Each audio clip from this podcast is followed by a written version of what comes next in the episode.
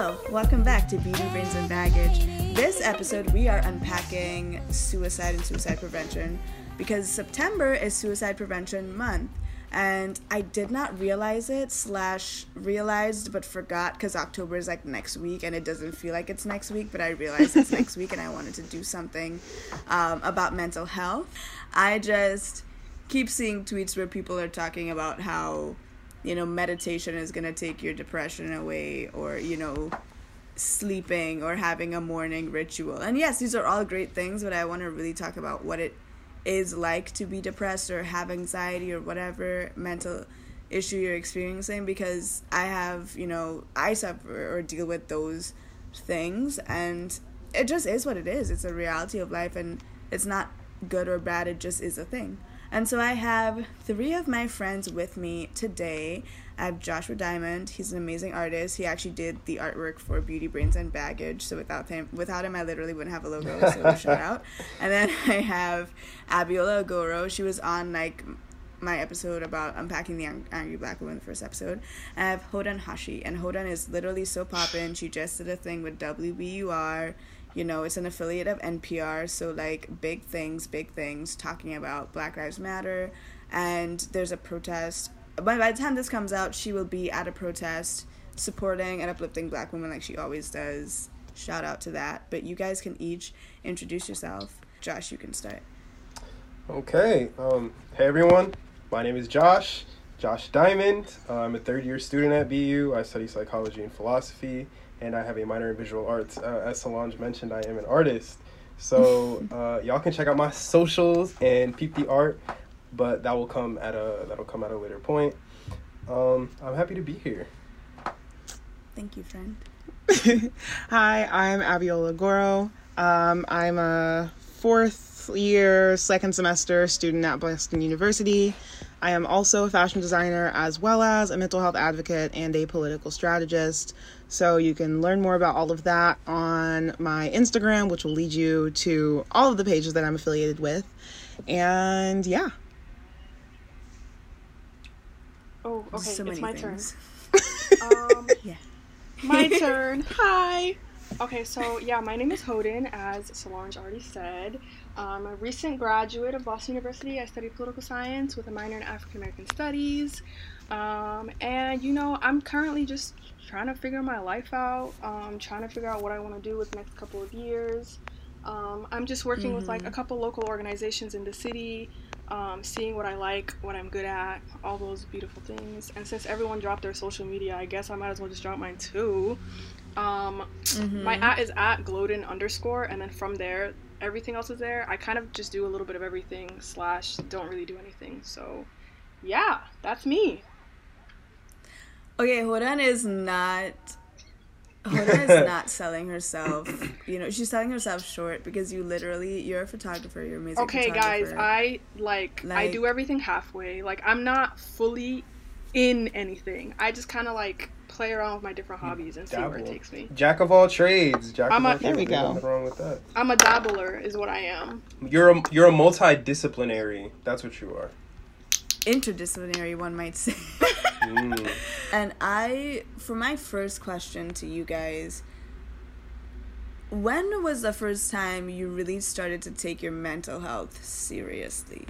like you recognize that you had depression and anxiety it wasn't just i'm sad this month or i'm a little nervous right now like you realize that you are a little more sad than the regular person would be when did you when did that happen wow wow that is a that's a great question i feel like for me personally it happened in mm. stages right? So my first stage, uh, there was an external stimuli that caused me to realize that I had difficulty processing emotions or doing things the way that it seemed to me or mm-hmm. that I thought I perceived the way other people handle it, right? The way that mm-hmm. I I felt like I was different. And so um of course we all go through things, but I went through a particularly bad experience uh, in high school and from that experience, I realized, whoa, I think there might be something, and I don't want to say wrong with me, But I was like, yo, there's definitely something not happening here. And I think a lot of that has to do with recognizing my own behavior. Mm-hmm. A lot of the behavior that I was exhibiting just seemed it seemed to check off boxes in the criteria for someone who had mental health issues. And I was mm-hmm. just like don't know where to go from here, but I'm really starting to see some things. And I doubted it for a while, hence why I said stages, because it took me a while to be like, yo, I re- might really have an issue. And so it kind of took time for me to sort of accept and think that, okay, yeah, this is something real that I have to deal with. Yeah, I relate to that because I feel like for me, I've always I'm a bit of a poet. I do that occasionally. I dabble, whatever. Um, but I've been writing angsty poetry since I was like 11 or 10. Like when I was in, I was in Form 2 and I wrote a poem called Lost and Not Found. What is that about? You know what I mean? And so naturally, yeah, what am I what is what is 11 or 12 year old me have to be that angsty about? I don't know. Um, I think even at that age, I was annoyed at the fact that adults thought they could control my life. But you know, mm. I don't know why I was that independent as a kid. But um, yeah, I feel like I've always had these emotions of like sadness and coming from a Caribbean household. I definitely think that dealing with emotions was seen as a sign of weakness, and I didn't realize I had issues until college when I would, I guess over well not overreact but like what's the word where you it's not outlash that's not the word. Lash out. Lash out. Lash out. I literally out i was like what am i saying I was lash like, out. Boom um lash out at people um for like i would say really snipey things like for no reason mm and I was like, people don't communicate like this, you know. Like folks are like, I'm making people feel sad, and I don't know why. Mm-hmm. And I feel really sad, and I don't want to connect with people. Mm-hmm. And I never actually knew how to deal with my emotions. So I don't. It's, college has been interesting because that's the. This is the first time I've actually had to face myself mm. and how my emotions operate. Um, but yeah, Hodan and Abiola, do you have anything yeah, I can I can kind of jump in here. Um, it's really interesting hearing kind of your perspectives. I feel like for me, it, it was just slightly different. I feel like I almost didn't realize what I was going through and what I was putting myself through until I was like fully, deeply in it to a point mm-hmm. where like it was it was like all consuming if that makes sense mm-hmm. um it's so hard to get out and it, it, it, yeah it was to the point where it was like literally affecting my day-to-day life it was affecting my ability to interact with other people to talk to other people and i didn't mm-hmm. I didn't really realize it because i've i've kind of always just been the type of person that like I don't really like to burden other people with my issues, so I kind of take everything on on my own. I also don't really like uh, how do I say?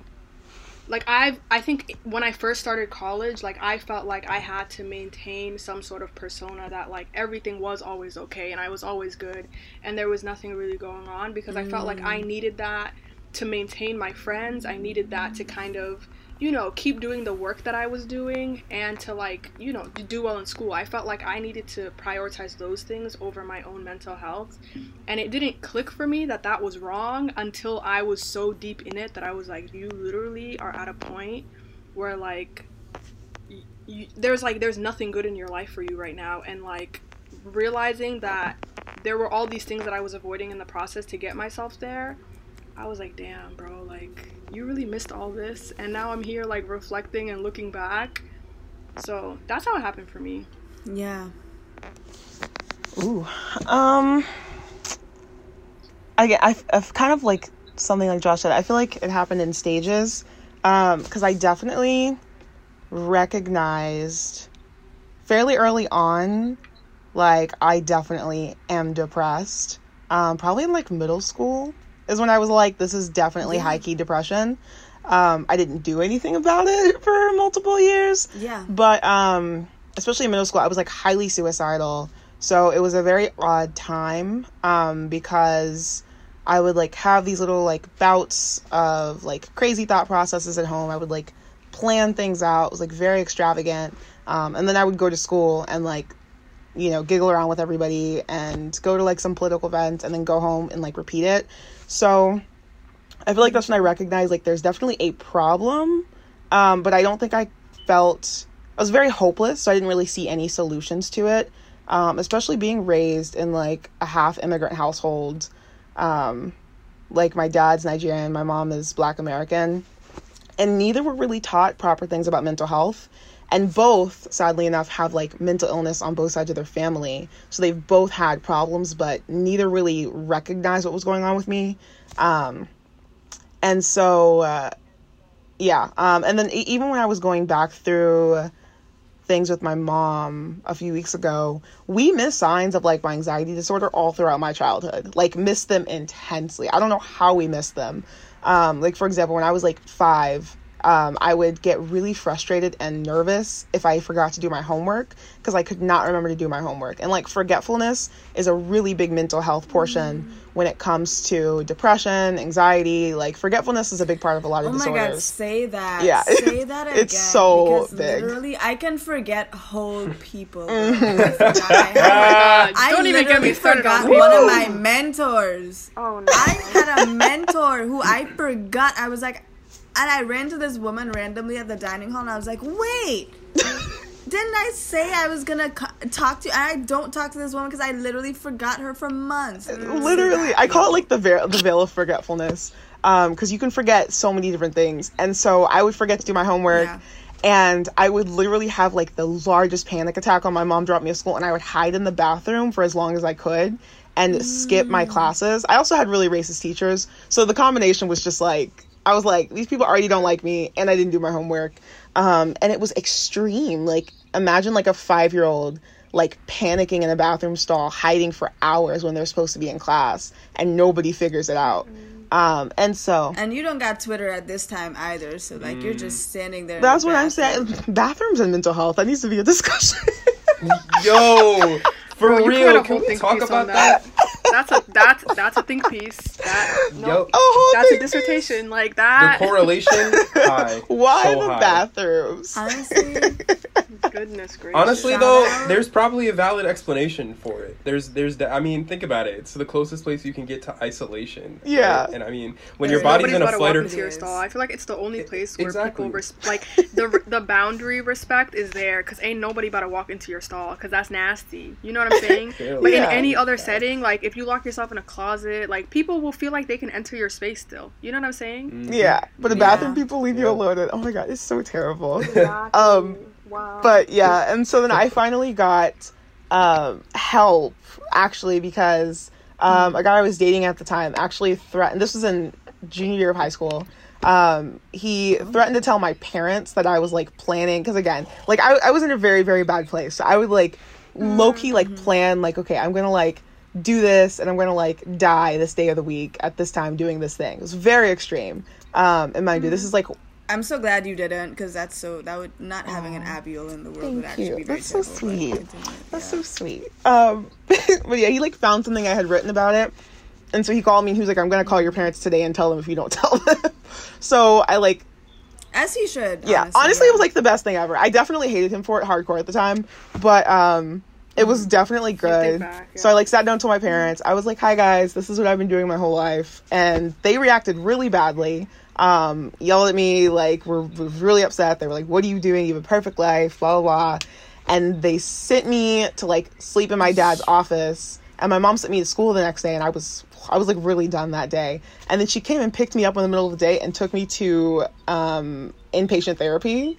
so she took me to a mental hospital. Mm-hmm and um because well, she'd gotten off the phone with her friends and they were like you can't yell at a child when they tell you these things and so not she, a solution yeah. she like did she didn't know what to could do you, I, could you imagine that phone call no, yeah honestly basically i remember and I'm, I'm my my point i'm trying to touch on with this is like helpful things and not helpful things when people come to you mm. especially because there's a at least there's a difference for me now that I'm older and like I know who I can talk to. Mm-hmm. I know that I don't when I'm depressed I don't really talk to my parents about it or my my grandparents or anyone because I don't want to worry them and they like you know can get really like they don't really know what to say to necessarily make me feel better and that's not on them it's just a me thing so i it's easier as an adult to be like ooh i'm an adult wow. As an adult to like be able to have friends. I could even like josh for example i, I would much rather talk to josh for example than i would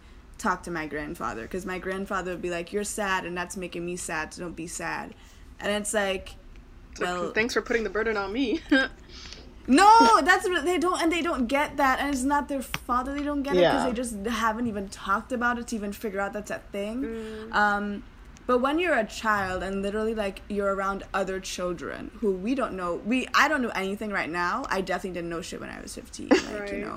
And you're around other 15 year olds or other 11 year olds, and we're all angsty. It's puberty. Things are happening. Um, you have to rely on your parents ultimately and you have to rely on like the adults in your life and when they do things like that it's just so damaging and i feel like i just want to touch on that spectrum of like for me i've lived my life with depression if anything i guess i'm a high functioning depressed person mm. um, but i've never been suicidal because i do know my parents and my family would like I don't know how they would go on without me. so terrible. But like, um, so I don't know. I want to kind of ask you one when you came to people to, you know, talk about your your mental health issues. What was helpful and what was not so helpful, and what place were you at? Ooh. You know, like have you and how did you get there? because there, this is a spectrum. I want people to recognize that just because someone might be depressed, it doesn't mean they're necessarily going to kill themselves mm-hmm. um, or be suicidal. Right. Yeah. Um, and like this is and it's same thing with anxiety. Like someone can be anxious but still be able to function, whereas another person might be anxious but needs to take a step back or might be having a panic attack or something. So how do you recognize which side of the spectrum you're on essentially and how to handle that? Like honestly, Googling. Googling is really helpful. So I've always been a high functioning depressive um, and a high, well, funny. I now, so just like small amounts of context briefly. Um, so I used to have like very bad bouts of depressive. So what my psychiatrist said was that I have a history of like de- depressive episodes essentially that pop in and out. Um, they can be really long, really short, but I'm always high functioning for the most part, which means essentially that um, like for example, when all this was going on and I was like at my worst, like junior year of high school, mm-hmm. I was running a physical store, so I had my own store. Um, I was in charge of like three different student clubs on campus that were all thriving. Um, I was on my drill team. I was uh, running some campaigns locally. So I was doing a lot of things and I was doing them at a very high level. And so it was not recognizable to most people that I had an issue at all. Um, mm-hmm. In college, I had to transition, which shifted from me having um, bouts of depression to an anxiety disorder full blown. So it was like flipping on its head. It was really terrible. yeah, because anxiety right disorder, yeah, it made me low functioning um, at times. So. Uh, with that being said, Googling really helped me because I couldn't figure out, I didn't even know I had anxiety disorder. I just mm-hmm. knew I felt like I was shaking all the time. Um, and like for example, I developed like a small amount of agoraphobia when I had a really bad um, run in with some things um, in the media um, at my last semester at my last university. And so I didn't go outside for like, if I could stay inside for like three, four days in a row, I would not go outside. Um, I could barely deal with going to class. Like, I couldn't focus. I started to feel unsafe in class. Um, I couldn't think straight. Like, I would literally not talk to people. Going to public places to get food started stressing me out. Um, so I be it started to impact my way of life. Um, and I like made a video on this. I'm hopefully gonna share this week about like basically my disability becoming visible. So going from high functioning to low functioning, and it made it to where it was hard for me to do the smallest things possible. So where I could normally like stay up for four days in a row, do all these things. I could work, um, go places. I started having panic attacks in public places. Um, I started. Mm like plane rides for example started to give me anxiety and i've flown my whole life everywhere so to all of a sudden start having full blown yeah. panic attacks on the airplane anytime anything happened like crying like you're talking about somebody bawling on an airplane like a 19 year old by themselves it was just really bad um so for me those were the signs of it being very obviously visible was i noticed the way that i functioned had to change and things in my life had to change so i uh, for me um, looking things up, talking to somebody, getting a consistent therapist was so important because you can have a therapist. I think a lot of people have a therapist, but they see them once every three months and they don't really, you know, go in depth as they should, or they only see them when they think they need them. But going to a therapist consistently, even when you don't need them, is yeah. such a big part of learning and developing like guidelines and other things and being able to like really function. I got a service dog, so I trained my own service dog, which was really helpful to have somebody that could tell me outside of myself like, "Hey, you're freaking out. Let's go sit down. Let's go for a walk." You know, here's some here's your medication if you need it. Somebody to kind of poke me in my in my side and tell me like, "Clearly you're not feeling well and you can't seem to recognize it." So I'll recognize it. Um, and so that for me, those are some things. Honestly, real quick point about therapy, I always like to say, um, you don't find a therapist when you're crashing and burning. You find a therapist so you don't end up crashing and burning at all. Yeah. Because the thing is, what happens, um, at least for me, I'm always like, yeah, I should get a therapist. I should get a therapist. I should get a therapist. And I honestly, to be to be quite frank, I don't have I didn't have a therapist up until quarantine because the rates for the therapist in Boston, Ridiculous. astronomical, mm. and my insurance. Mm-hmm. Trash. Mm. So I would literally have to pay like two hundred dollars or something a session or something crazy, and I just felt so bad putting that burden on my parents, which is like I know it's something they would pay for me and they they wanted to pay, but I was like, I That's feel so lot. terrible yeah. even just doing this. And like taking time out of classes and taking time off of work or trying to figure out when to even see them. So thank God for telehealth too um, right now. I love yeah. that that's becoming more of a the thing. virus has increased telehealth. I really yeah, which is so much so much better. Because literally in Boston, I would have to like I don't have a car. I'd have to like put in time to commute and go there, and it was just so inconvenient. But what ended up happening is every semester, without fail, I would get depressed. Like I, I would stress myself out, and I would like isolate myself and all these things, and like when you're struggling to just complete things or when eating is a task and when these are all things you have to do just because you know you need to do it adding on finding a therapist in that state is just not going to be helpful. Mm. Like Yeah. And honestly, a thing you could do if you were someone who wanted to support a loved one and maybe they were trying to find a therapist but like they're depressed already, you can maybe go online, look up their insurance and see which therapist took their insurance and like try to find a therapist that suits them. Like I only have black female therapists mm-hmm. throughout my whole life. Mm-hmm. I only ever had black female therapists, and that is important because some of the things I talk about, like if I talk about how the angry black woman stereotypes stereotype impacts my life, which I have talked about at therapy, I can't have a white woman. mm-hmm. I can't have a non-black Hispanic woman. Like I need to have someone who has who has experienced it to be able to say I get it and I see you. Mm. So if you have an Asian friend who is depressed, you might want to look into an Asian therapist. If you can even find someone from their similar background, or if you have a LGBTQ plus friend, you can find and they'll put in their bio if they are suited to that as well. They'll put in their list of qualifications. So that's something to look into if you want to actually get because it it ta- it's honestly such less work for the person if you just give them that list. Um, because that's what my parents did for me. They at least looked up therapists and sent me a list for me to go through, and that was actually infinitely easier than me looking myself. But Hodan, you were gonna say something. Yeah, I was just gonna add. I don't. I'm in the potentially maybe small pool of people that hates therapy. Like it just was not the thing for me. And I think yeah. when we talk about mental health, and I think where I kind of really struggled, um, kind of in my sophomore junior year was being able to like understand that one like it just looks different for everybody so i was kind of like not avoiding my depression, but just not seeing it because I thought I knew the warning signs. You know what I'm saying? Like I yeah. I almost didn't even know it was happening to me until it was, you know, like I said, until it was too late because I was like, well, too late. Mm-hmm. I have mm-hmm. always been someone, and everyone who everyone at BU knows, like I was always someone who kind of threw myself into my work fully, like threw myself into mm-hmm. my social life fully. So it was like from the outside looking in, and in a lot of ways from the inside looking in, like my life was perfect. Like I didn't really have anything to really be complaining about. Um, so when I did kind of, you know, feel like I was having off days or things like that, I just attributed it to like you're just having a bad week, like you'll get through it, like it'll be fine. Um, I'm also someone who I don't like talking to other people about what I'm going through. Like that's just not it just doesn't work for me, right?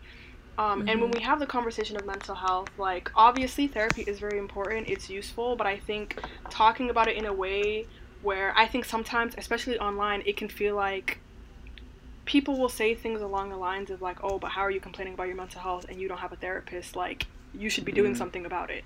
And it's just like, yes, you should be doing something about it, but that something doesn't have to be getting a therapist. You know what I'm saying? It doesn't work for some people. Mm-hmm. Um, so for me, it was really figuring out what are like not even coping mechanisms because for a long time my coping mechanism was just like doing more things and that's why I do so many things mm-hmm. but it was like finding healthy coping coping mechanisms that was mm-hmm. not relying on other people because for me like for whatever reason it's probably because of the way I, I grew up and just like things that I went through in my life like being a feeling like a burden to other people will only make my only make me feel worse you know what I'm saying so I had to learn yeah. that like what works for other people might not work for you and that is totally okay.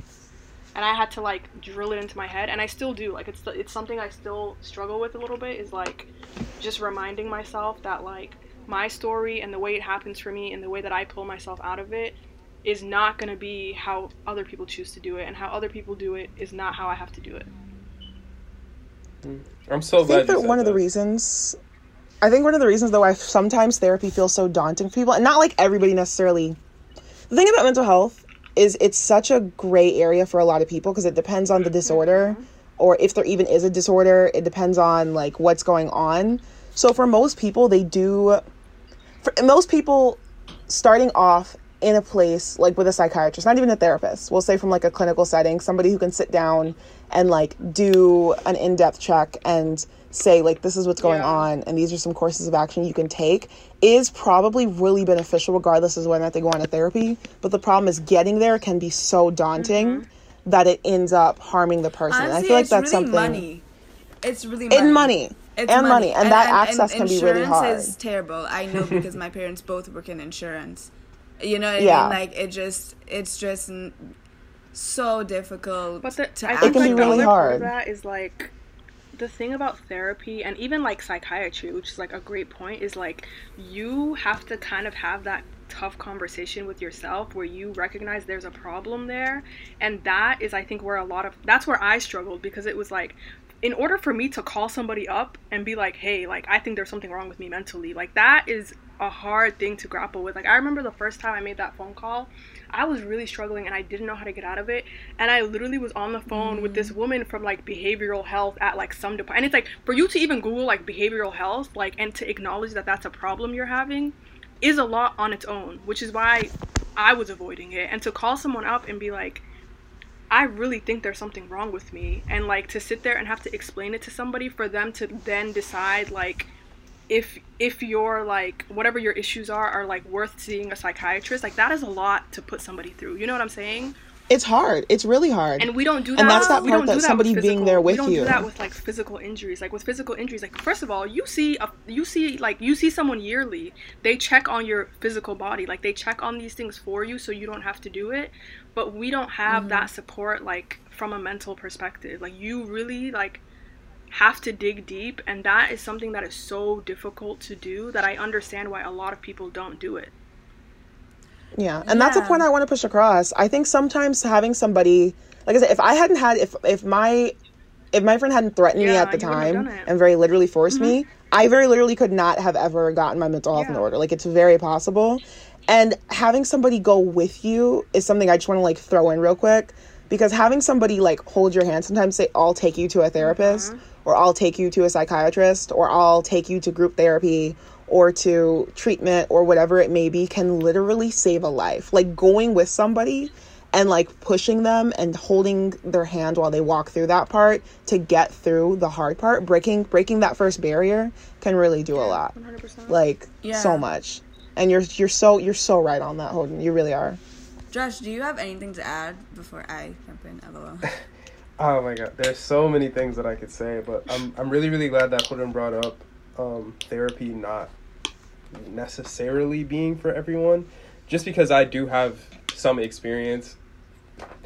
So let me just get into it. So basically, I also had someone very close to me at the time during one of my low points make a threat to me. Um, I was threatened, and basically, some bad things were gonna happen if I did not see a therapist. Um, yeah. So I I did see a black woman for a therapist.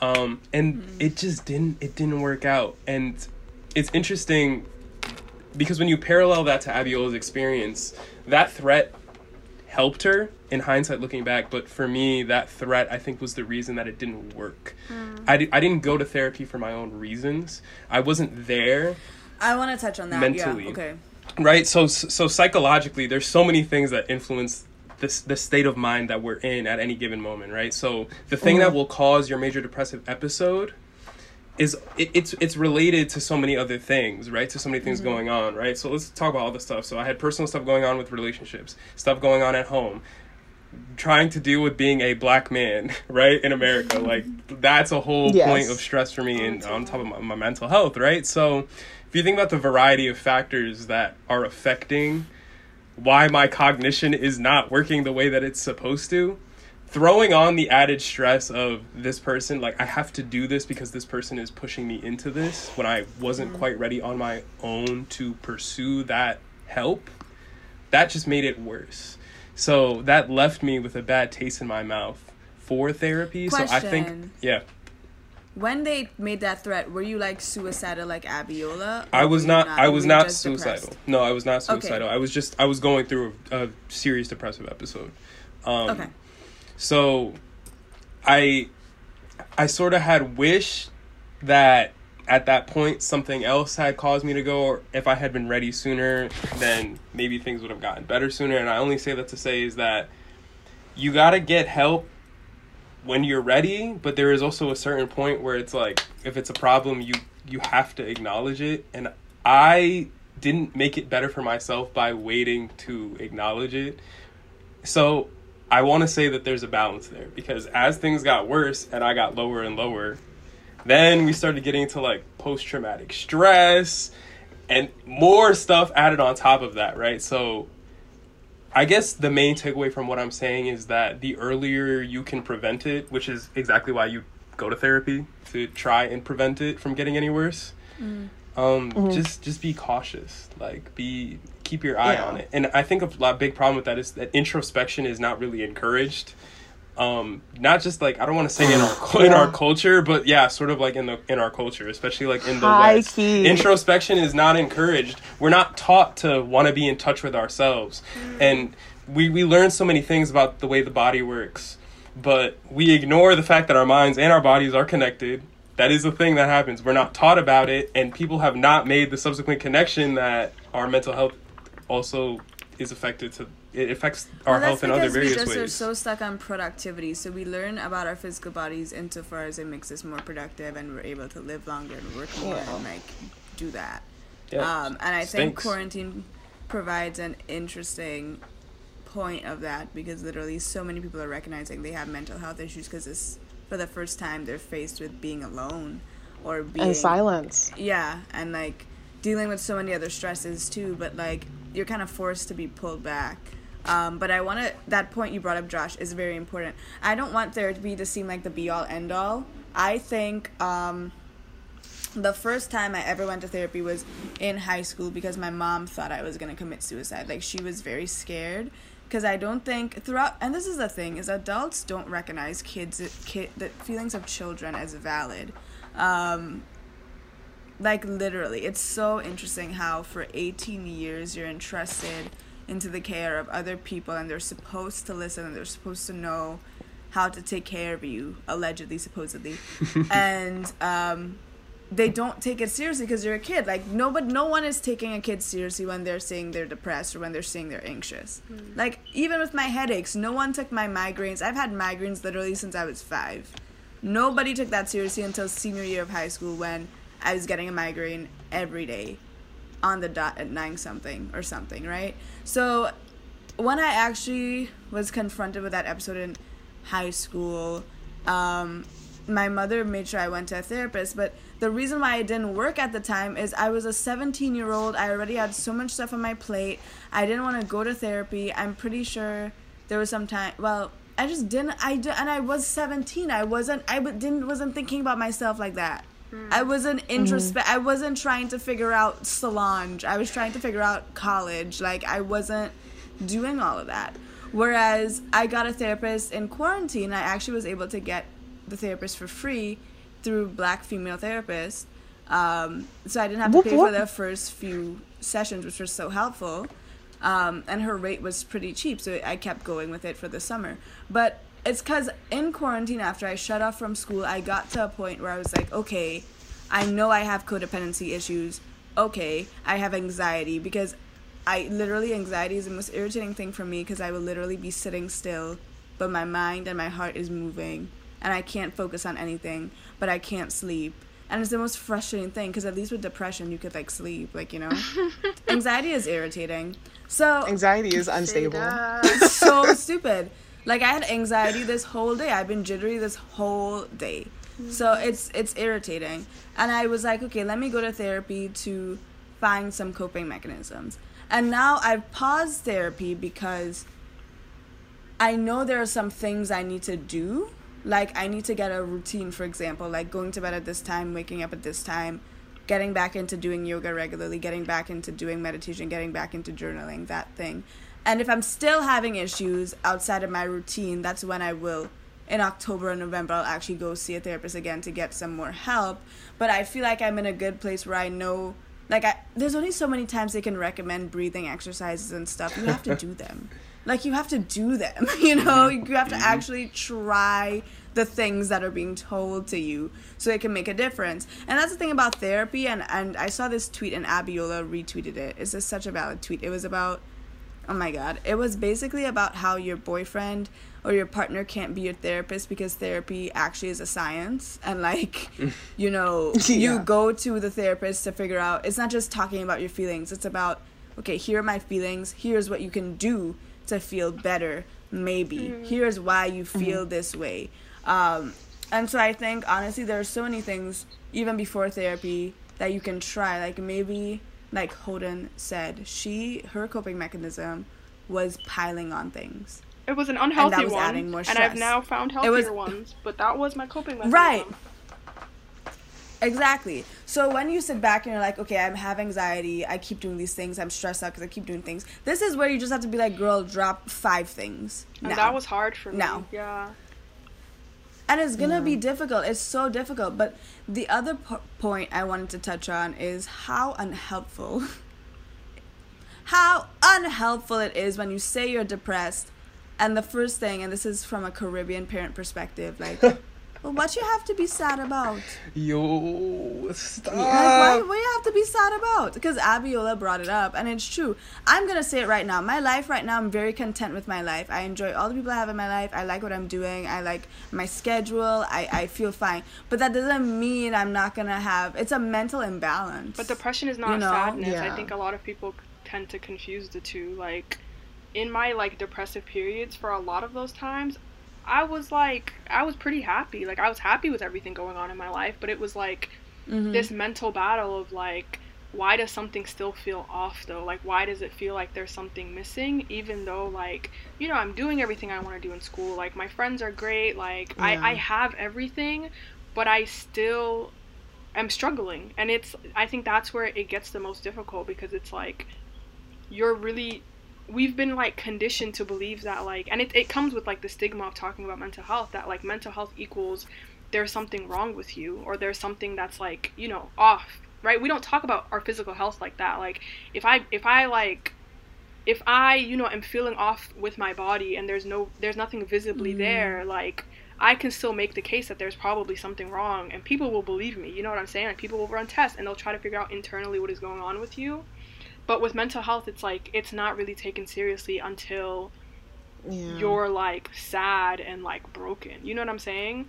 And trying to off yourself. Yeah, and then people are like, people believe. are like, damn, I did not see this coming. And I'm like, that's the problem is because every we're all looking for the wrong things. Like we're looking for sadness. We're looking for like, yeah, and we're looking for and it does present that way sometimes, but it also more often than not does not. You know what I'm saying? Like, retweet, retweet. Yeah. I'm the funniest person you could ever meet. Just kidding, I'm not. But like, I'd, I'd, be, I'd be making jokes. No, but and, then, and I'd be yeah. sad half the time I'm making jokes. Like, and you know, I'm depressed yeah. half the time making jokes. And that's the thing. I'm like, like, a funny version of Eeyore. Yeah. And that's because people still think mental health though is like only environmental. Exactly. Like when I tell you, so many people. I had a whole therapist who told me, and we, we later on we have to talk about therapists and how finding the right therapist is like dating. So a bad therapist can ruin no, things for you, literally, but a good one can be honestly, out there. To, like no, Abiola, to your point of that, real quick. In the last episode, in the Camper Survivor, Campus Survivors episode, this girl literally had a therapist tell her, "Well, at least your assaulter didn't kill you." And it's just That's like not um, a good um, therapist. Okay, like uh, is that supposed to make bro, me feel better? Yeah. So if it's not working, it's not you. There's nothing wrong with exactly. you. Exactly. When I tell you guys, thing. I have had so many therapists. I can't even count how many.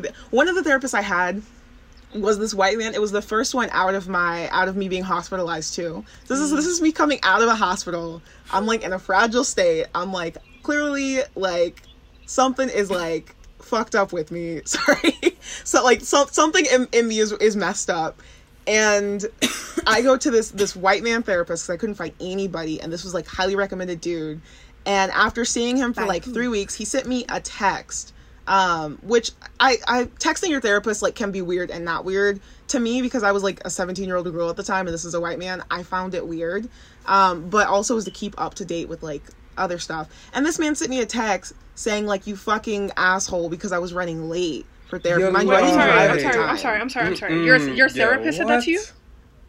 he called me like an effing asshole in the text. I don't. It, it was. It was something like he cursed was me out. Trying to be my mom to children? Yeah, he thought he was cool. He thought he was a cool therapist. So like, for example, the first session when we sat down, he was like, "Give me your phone and unlock it," and I didn't care because at that, I'm a person where I have secrets, but I also don't have secrets. Like, if you really want to know something about me, you can ask, and I will always tell you the truth. Um, oh, like always. So I gave him my phone, and he was shocked. He was like, "Most teenagers don't just hand over their phone." So he like thought he was being cool because it was like a whole tactic. Um, and he like cursed a lot because he thought he was cool. And so for this man to curse me out when I don't even drive, I'm late because my parents, who work God knows how many hours a week, they literally worked from like 6 a.m. to midnight most days. It was very, it was a lot. And so they're running late trying to bring me to the therapist. And you have never to text me. My mom went As ah, she, she went because oh, I tell you, I've never not, seen that woman angrier. That's literally I don't I don't get people sometimes like how that's is that, that? That makes no sense. Yeah, that makes cool. no very poor taste. That's that that that that makes no. That's not even poor taste. That's unprofessional. Like the way that I literally would have been like, "That's your job. Thank you." Like mm. there is no way. Yeah. Oh my god. Oh. And could you imagine if that was the, the, I like I hadn't seen a therapist after that because of that? Yeah. Like that would be a but imagine you were like, like, having a rough really day. Like imagine you were like already kind of on edge and like you know I just that's so yeah. that's it's terrible. No. So like wow. like it's such a bad problem I feel like cuz people have these interactions with these therapists, you know, and therapists are people too, which I feel like we have to re- you know recognize. They're people who have degrees about how to help people, but they're still yeah. people. And while that tactic that he had may have worked for like a little white boy who like needed to get his life in order, you know, maybe that's like what Timothy needs to like, you know, get Timothy. his shit together. Abiola doesn't need that. No, like, Abiola is not Timothy.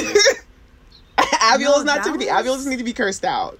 Like, it, it's not what I needed. So I found other therapists, and it took me. The therapist I have now is literally perfect in every way. Like financially, like everything is perfect, and it's the mm-hmm. first time since starting therapy in like how many years ago was that? Oh my god. Okay, so four plus. so like five years ago. You're not that old. She acted like that's like. I'm so old. I'm like, so yeah, like you know, I'm really sixty years ago. I'm like, bro. I'm really sixty to be honest. But no. it's the first time in all that time that I found a therapist that I feel like works so well with everything, and like in in the end, I might need a new therapist in a few months because at the end of the day, you can have therapists for a certain time period that are for help you that are going to help you through that one you blip you may yeah. have and you may need a new one. You know just in the same way friends aren't always forever. Some friends are just meant to get mm. you through a season. Like some therapists are only meant to get you through a season. Mm. and like you know at the end of the day you may need to switch even when things are perfect. Like yeah. you know things happen. So i just like had to throw that in there honestly i also want to touch on josh for you as a black man how does that like work with your mental health? Because yo how long you got? Yeah, how long y'all got? Listen um you know my existence as a black man in this country in this climate at this time in this economy I mean, during a global pandemic. Yo, yo, let me. In a pandemic. Unique is not even the word for it, right? Because because there are so many layers to the problems that I face mentally when it comes to getting over some of these hurdles, right? Black. Boom! Already, like, okay, number one, let's, let's deal with that. Like, black Second, man. So we now we're compounding things that affect toxic masculinity, the stigma around mm. men sharing their feelings. Yo, you know how badly that screwed me up? It took me so long to get over that one because you are conditioned and programmed as a man to power through things. And it took me so long to understand that it is okay to ask for help and to accept that. Mm. And I not that I hate to admit this because let's be honest, when what other way would it have happened? But I am so fortunate to have had so many black women around me to help dispel that. And I say black women because it is specifically black women, my mother, my sisters, uh, friends, really close people that could help me dispel that because other black men certainly were not helping. They were not helping. I, I had one. Let me let me share. I have there's one super super close. He's like a brother to me, but I remember I posted a selfie, and this is sort of related, sort of not, but just goes to this person I grew up with, right, as a brother. And so I posted the selfie, right. You know, I was looking a little cute or whatever. You feel me? You know, I was feeling myself or whatever.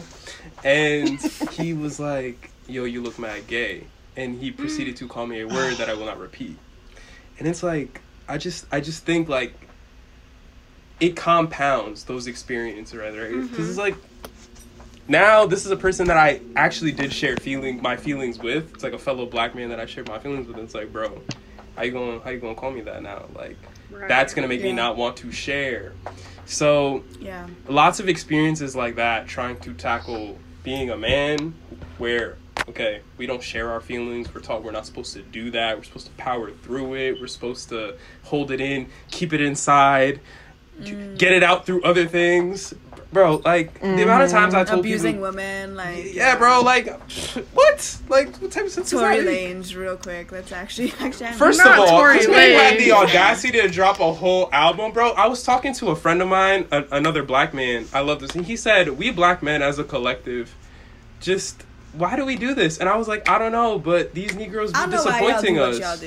I am disappointed I had, in us. I really am because it just hurts. I had a, a black man gaslight me like a few weekends ago or whatever. I'm not gonna give the exact time. she said, "I don't want no one connecting the dots."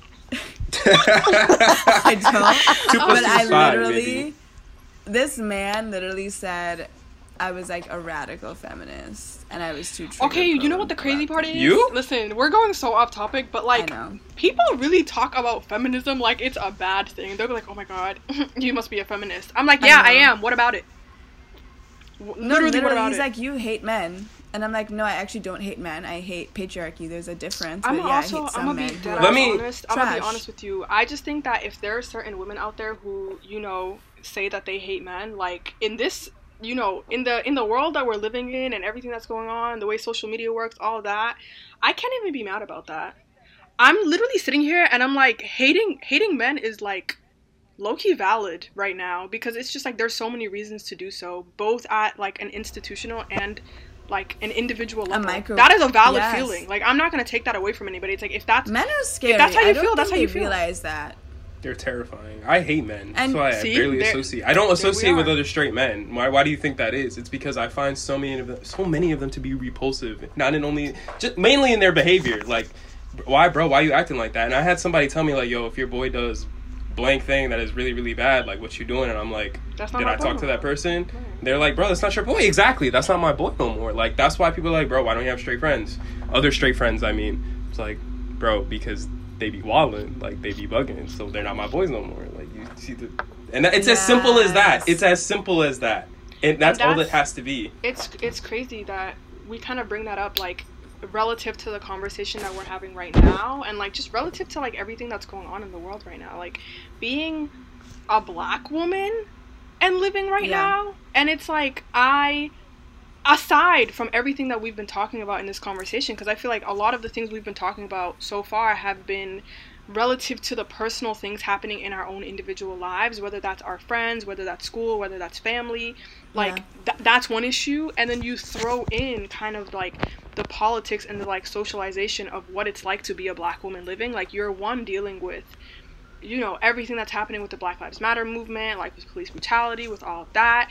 And then you're also Honestly, dealing with like black women deal with literally everything. And mm. still we're still kind All of look we're still looked at as being you know the strength for a lot of people. We're still looked at as you know people who still always have the it savior. together. And like feeling like you no matter how much your world is crumbling you have to live up to that expectation is like because you're further weak. debilitating. You know what I'm saying? Because it's mm-hmm. like yeah. you can't even. And I think for me, a big part of why I've always been like, I don't want to. I don't. I don't like when people know what I'm going through. Like, I went through the craziest depressive ups and downs last year to the point where like I did hit a point where I was like very suicidal, and until yeah. now nobody has known like i remember talking about it with my close friends like about a week ago and like the people who know me so so well not even knowing and then being like how did i not know? And i'm like because i didn't feel like i could even talk about these things because everyone looked at me and was always like you're so this and you're so that and you're this and i felt like i had to live up to that.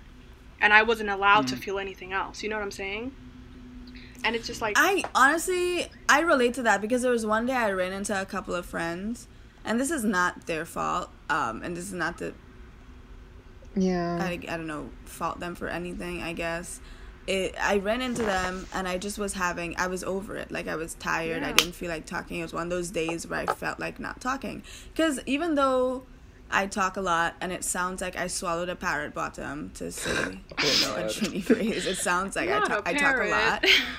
it's no, literally it, it it just it doesn't mean that's my resting state. I feel like that's people don't the the lie of social media. People mm. think because they know you in real life a little bit, like they might have had you in class, and because they see you post things on social media, and I typically post like engaging topic stuff when I'm in the mood. Um, they think I'm always on, so they don't realize that the public you know persona is not a facade but it's only one element of a person like you don't actually know a person so I ran into these friends and I was like saying hey, and I also had my headphones and then my headphones just cancel out many things, so I can't really hear people. So I try not to shout because I'm like I don't know how loud I sound right now. And my friend was like, "Hey, you are you okay?" And honestly, I hate when people ask mm. me that. Ugh, I, I just be like, "What do you want me to say, bro? Do you want me to lie or do you it's want me like, to like?" I don't want to talk. No, but it's just talk. like even if you did want to talk, it's like does this person who kind of knows me but doesn't really know me, do they want to know like Need my deep traumas? My like, do you actually mm-hmm. care if I'm okay? Because I don't think you do. You know what I'm saying? There's nothing you can really do about it. You know what I mean? Like it just is what it is. So I just hate like just if you see me and I'm quiet, just let it rock, bro. Like it's fine. Mm. You know what I mean? Maybe but, that's also a person to person thing. That was like knowing because I it's interesting to hear you guys say that you hate that. I'm one of those people, and if I think someone's not okay, whether I know them or not, I will ask them that if I see them. But like, I don't know. People also will cry with me though. I like mean, I, I, don't think, know. Maybe I it's think it's a little bit different the context that you're talking about because you as a person, when you're checking up on someone, it is very clear that your intentions are genuine. It is very yeah. clear, and it's not superficial. It's like, oh, are you okay? It's like you're an observant person too, so it's like, yo, I care about you. Like, I'm your friend. I've noticed you've been blah blah blah blah blah, and then a, a dialogue will proceed from that. I think yeah. it's a little bit different because one, it's like not I, everybody yeah. takes, not everybody approaches checking up on somebody in that that way, and not everybody can. Not everybody has. Not everybody has the relationships to, to do no, that. No, but not even that. I hate the ones where it's like, "You okay?" You know, it's just like, like mm. it's mad like, I, okay, I guess I'm not seeing it because I don't do that. So in my head, I'm thinking like, it, there's a difference. Like, like how I, are these people I, being? Literally, when I ask someone if they're okay, I make sure I have the time and space to sit down. If they actually tell me they're not okay, I'm literally, and I'm very, and this is something I've been doing. If you are also someone who is struggling, like with your mental health, like I have someone, this girl who keeps reaching out to me to hang out, and she's very sweet, but I literally have not even been hanging out with fr- my close friends. I've not been calling people like so. And I was like, sweetie, I literally like there was one night where she was crying and she needed to talk to someone. So I did try to talk to her, but that night I too was feeling bad and I had a migraine and it was just one of those like bad, you know, situations. So I literally I was just like, you know, I was very honest about the fact that I literally don't have the emotional capacity to give her energy right now because I don't. Mm. And that's the thing is you also cannot expect the people you reach out to to necessarily be able to support you in the way you need to mm-hmm. um, because that's the other thing is like people because you're never a burden i want to I, I you're never a burden i know you and i hold on you bring up that point and that's so valid but um people would rather you like say something before you like do something that we can't take back um so always reach out especially people who love you and care about you um but the other thing is like and this is something I want people who have mental health issues to understand is just because you have mental health issues, it doesn't give you a free pass at being toxic. Mm. Ooh. Hey, wow. Yo, you preaching, sis. Yo, go off. Wow. Go off on a just... beat, homegirl. Do your thing, because you spitting facts right now. Stop. No, it's just because, like, for me, I also don't want to overburden people with my feelings, and there because there are only a few people I talk to about my feelings. I just like I always make sure I'm not doing it too much with them, and I try to. I also want to get better at self soothing, so I can you know deal with myself and be better at handling myself.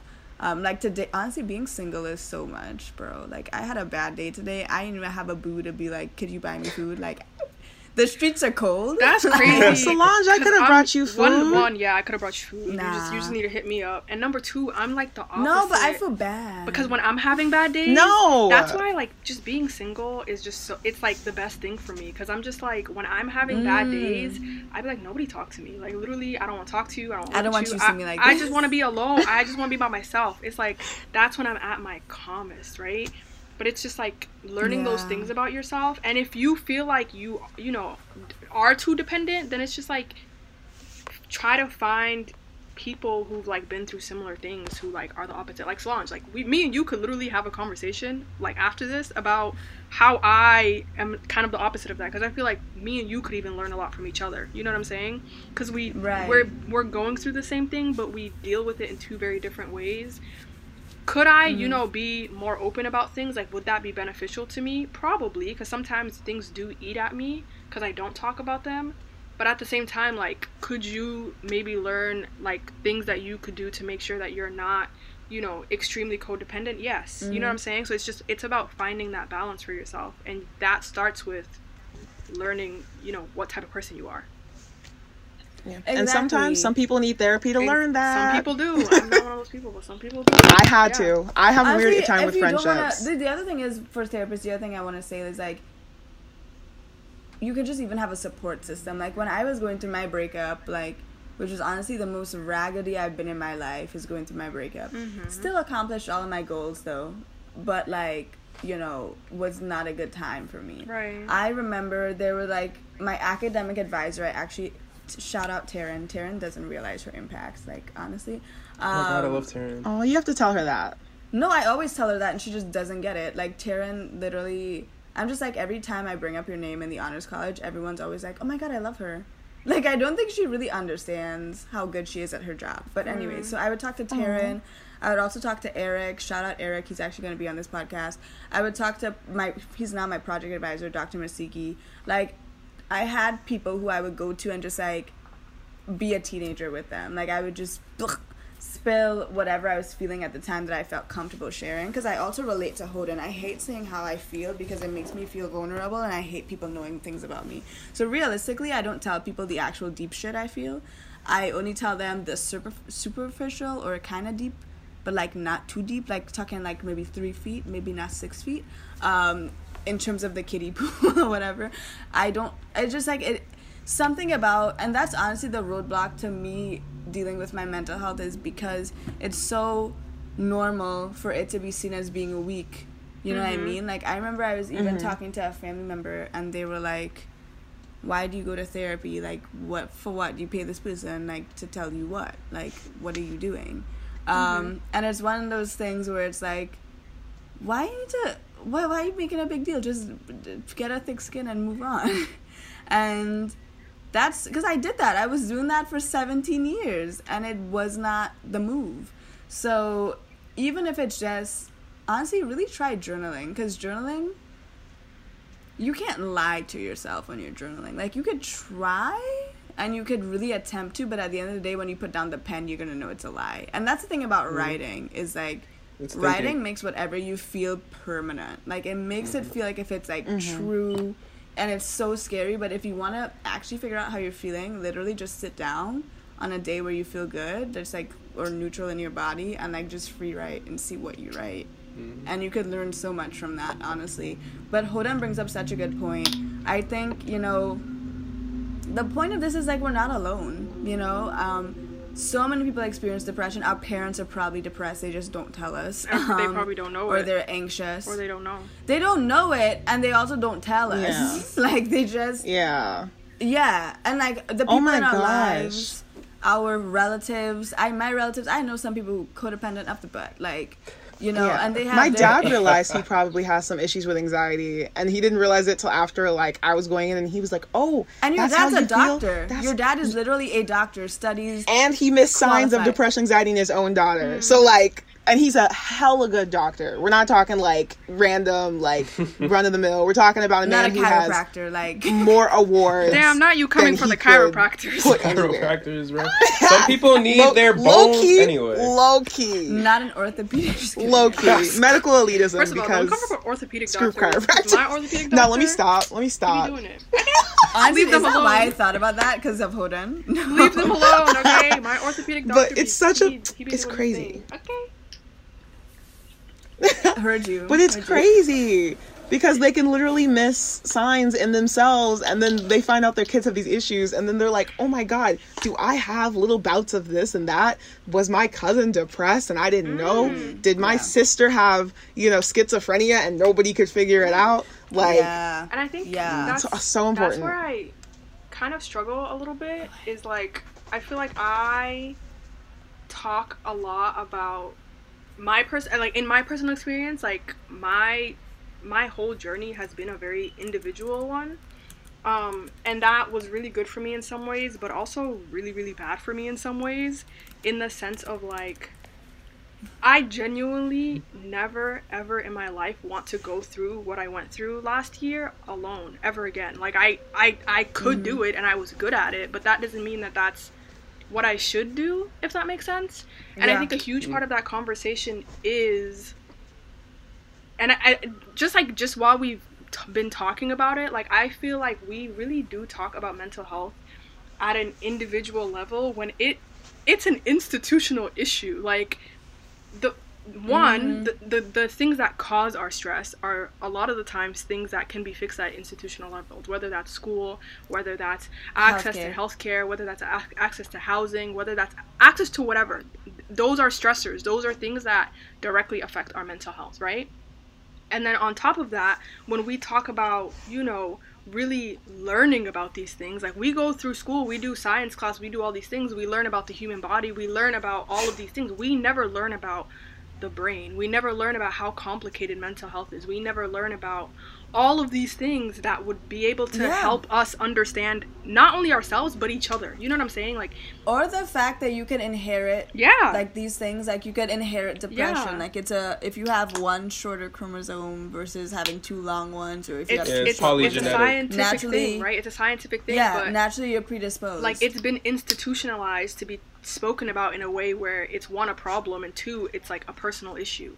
And like throughout this whole mm-hmm. conversation we've been talking about what you can do as an individual to get yourself out. Like you have to call your mental health provider. Like you have to do this. Like you have and to think. And it's just like terrible. but that is a huge burden on top of it when it doesn't have to be. If exactly. our systems were operating the way that they were supposed to and the way that they should be designed to granted they're not designed like that on purpose but we wouldn't be having these problems and that's like so important to recognize because for me, I don't know, maybe it's just because the way my brain operates. Like I'm just a very like institutions type person. Like I'm a very like systemic thinker. No, like, same. It helped me same. because then it was like it's the poli sci. Not even that I had someone else to blame, but I I also like it helped me to kind of take that burden off myself.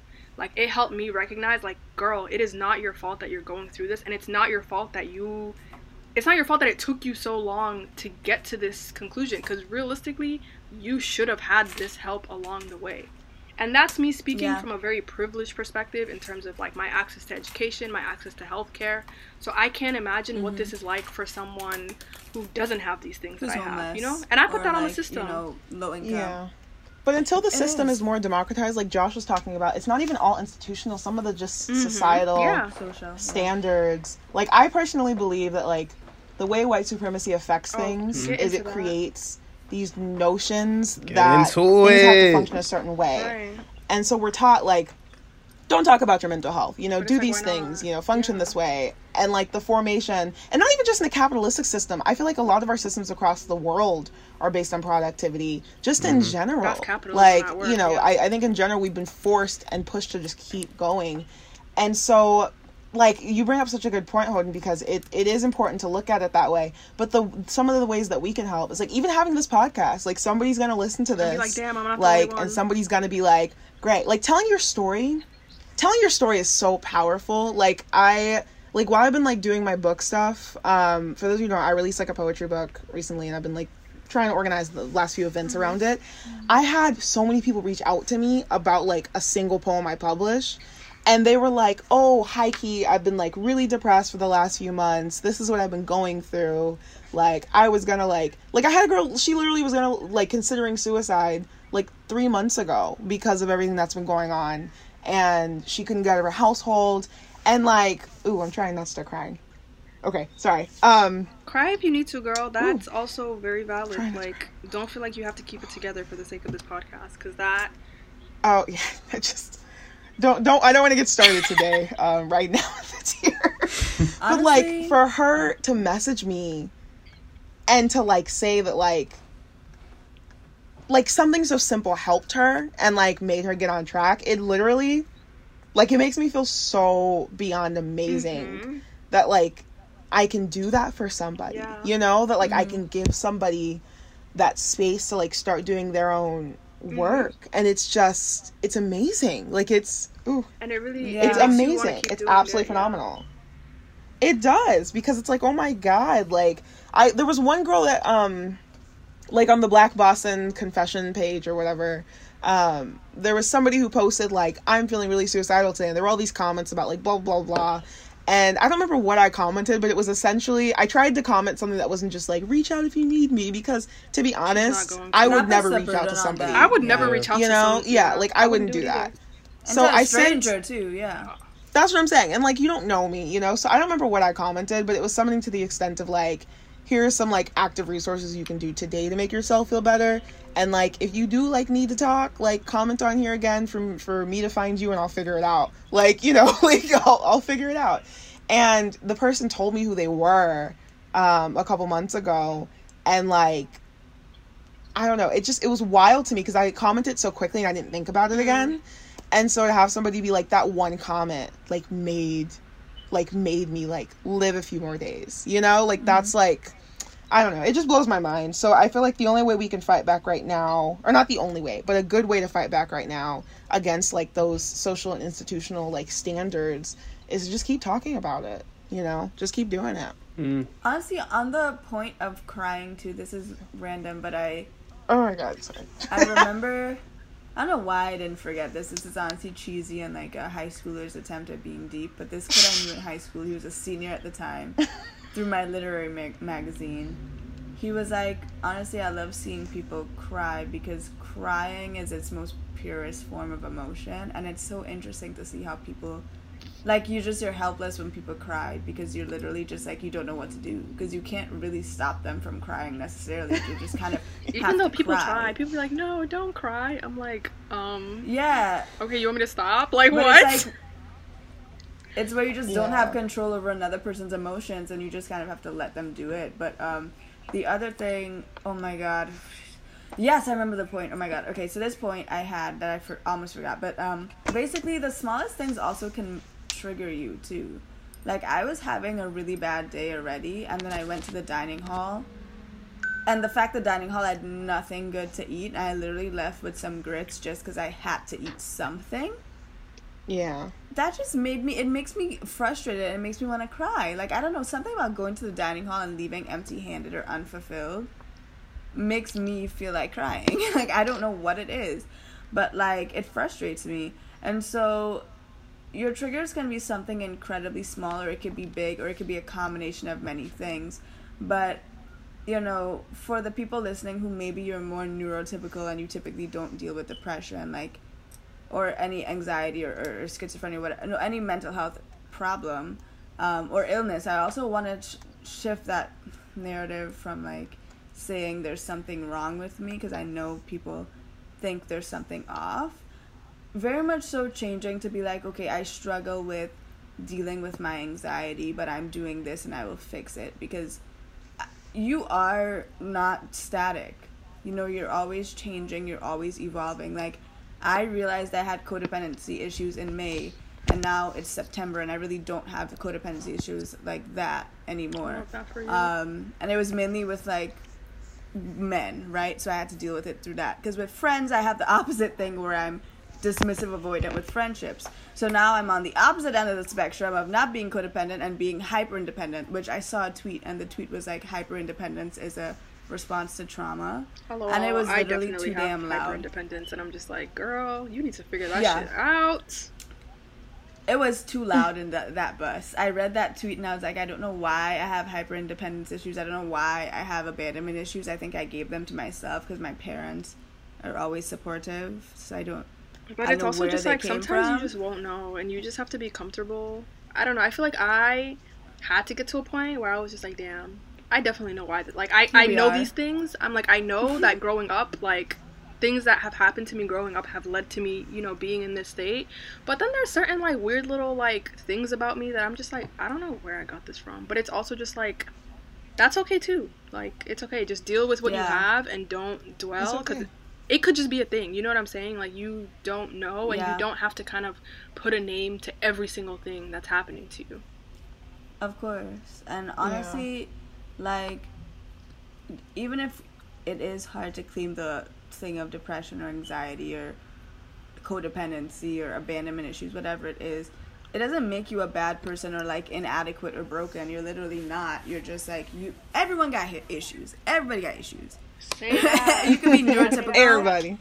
You could be neurotypical and still be like, you know, maybe codependent, for example. Like two percent, half of Twitter is codependent. Like half, half know. is half is generous. I would say a cool ninety five percent. Half is very generous. Literally, the way people don't want their significant others to leave the house is. Yeah. Ooh. Anyways, like, anyway, we're not gonna go into that. Let's not even get into but social I media. Just wanna, That's a whole another podcast.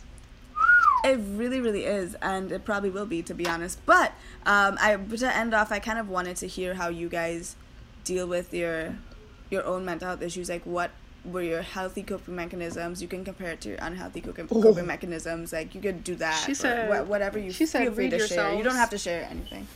Well, you don't have to. You could. It's really whatever you feel comfortable sharing or not. But um, or advice you have for people or anything and, or for family members too like anyone trying to support someone as well who is depressed like what is actually helpful wow. to you to support you um wow Ooh. I don't know if this makes sense. It might not, and if it doesn't, really just like take it out. Let's just pretend like I didn't say it. Okay, this could this could maybe stay between the three of us. But I feel like when it comes to coping mechanisms, what is healthy for one person might be unhealthy for another. I think it really comes down. Yeah. It comes down more to why you're doing things than it is like what you're doing necessarily. And yeah, this might be very kind of unique to me. I mean, I can only really speak on my personal experience. Like, I'm very big of on course. not really trying to generalize things, especially when it comes to mental health. Projection. Everything is a projection yeah. too. So, so like... when it comes to me, like, I, I needed to ghost. Like, I needed to disappear as a human being in order to get myself together, right? And when we talk about ghosting mm-hmm. and we talk about these things, like, it is seen as an unhealthy coping mechanism. It's seen as being like toxic, it's seen as being these things. But for me, I also knew that there was no way in hell that I was going to be able to literally, quite literally, live and like be okay if I was still around the same group of people that I was and just like in the environments that I was. And I also knew that at that point in my life, I did not have the strength, I did not have the courage, I just didn't have the ability to be able to communicate that to anybody. I couldn't sit here and be like, "Hey friend, like I'm really depressed." You right also now. don't need to. You know what I'm saying? And you so also do not need I to. knew from the outside looking in, it probably looked like, "Damn, like she's a terrible person, like she ghosted all her friends or like she did this mm. or she did that." Mm. And I know a lot of my friends probably felt a way about it.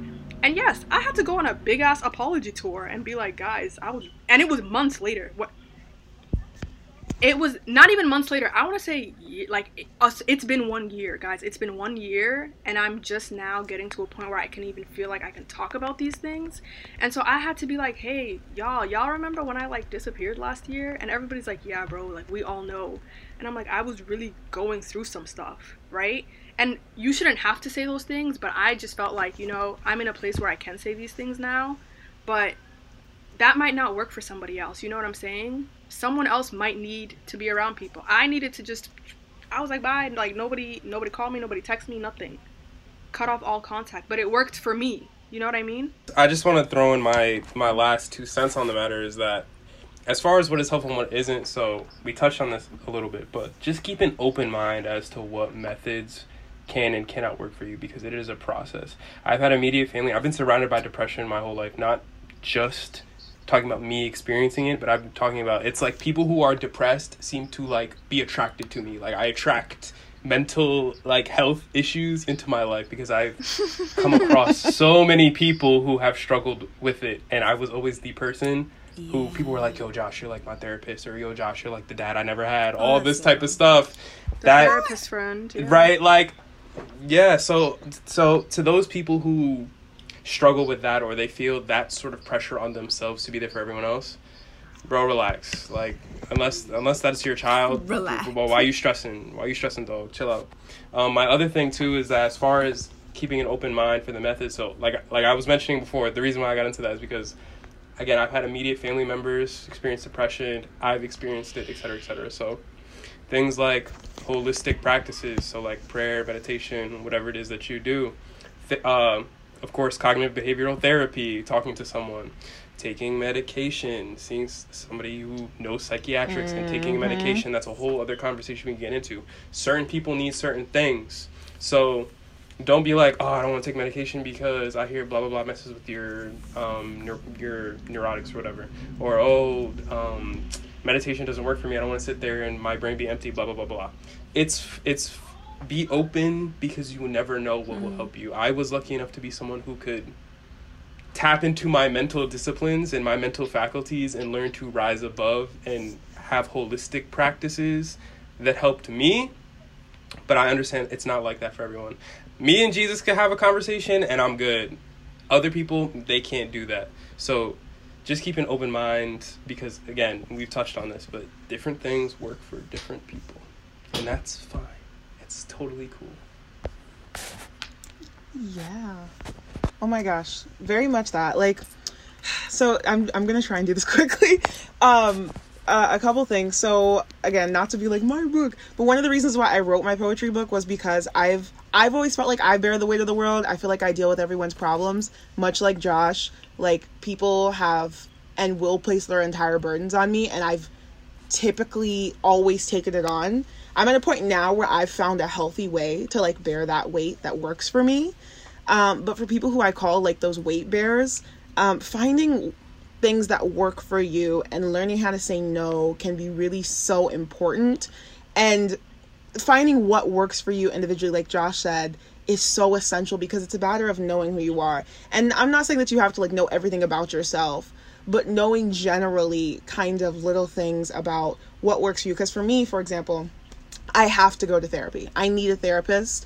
Um, medicine alone would not work for me because I see things in a very warped state. And that's why some people don't think they need therapy. Some people do think they need therapy, and there's a middle ground for everybody where some people need mm-hmm. it. Some people have to go yeah. to therapy um, because they need somebody else that's a third party to help them break down what they're going through and give them a plan on how to get mm-hmm. through it. I was talking literally to Solange about something a couple weeks ago because, like, so even in my friendship, sometimes I take things the very wrong way. So I misinterpret a lot of things. It's who I am as a person. It's part of like my mental illness lens, I'll call it um, to where I don't always see things in a clear way that makes sense. Anxiety um, goggles. I misinterpret things. It's an anxiety anxiety goggles. Oh my god, I love that. Anxiety goggles. I will have something happen and I will take it the wrong way and I will think about it for six months before I tell somebody. Mm-hmm. And I mm. don't tend to confront these issues and things that happen. So I'm just now in a place where I can talk to my friends and say, hey, I thought this may have hurt my feelings. It's not your fault. It happened like I took it the wrong way, but like let's talk about it so that I can move on it and not like secretly resent you and ruin a friendship that could be beautiful. And I wouldn't be at that place if I didn't have a therapist who was able yeah. to say, Abiola, you you blocked your friend because it was easier than talking mm. to them. Like sometimes you need yeah. And maybe maybe your friend didn't talk to you that day because they were sad too. And literally when I tell you sometimes my brain will be like, What? Other people can be sad? Like it, it's a lot. Um Whereas some of my other friends that are like have mood disorders that are like bipolar, medicine works mm-hmm. great for them.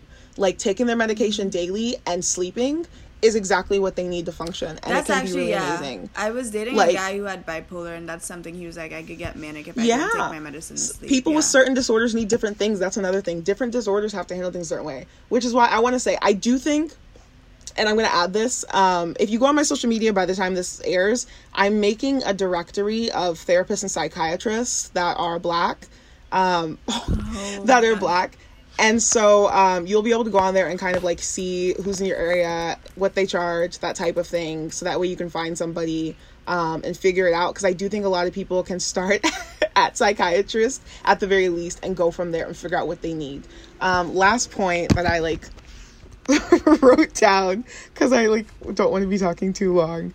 Um, is that everything looks different for everybody, and you really have to give yourself the space to have a talk with yourself. It can be really hard, but if you literally can give yourself two minutes and sit down mm-hmm. and talk to yourself and say, What am I feeling today?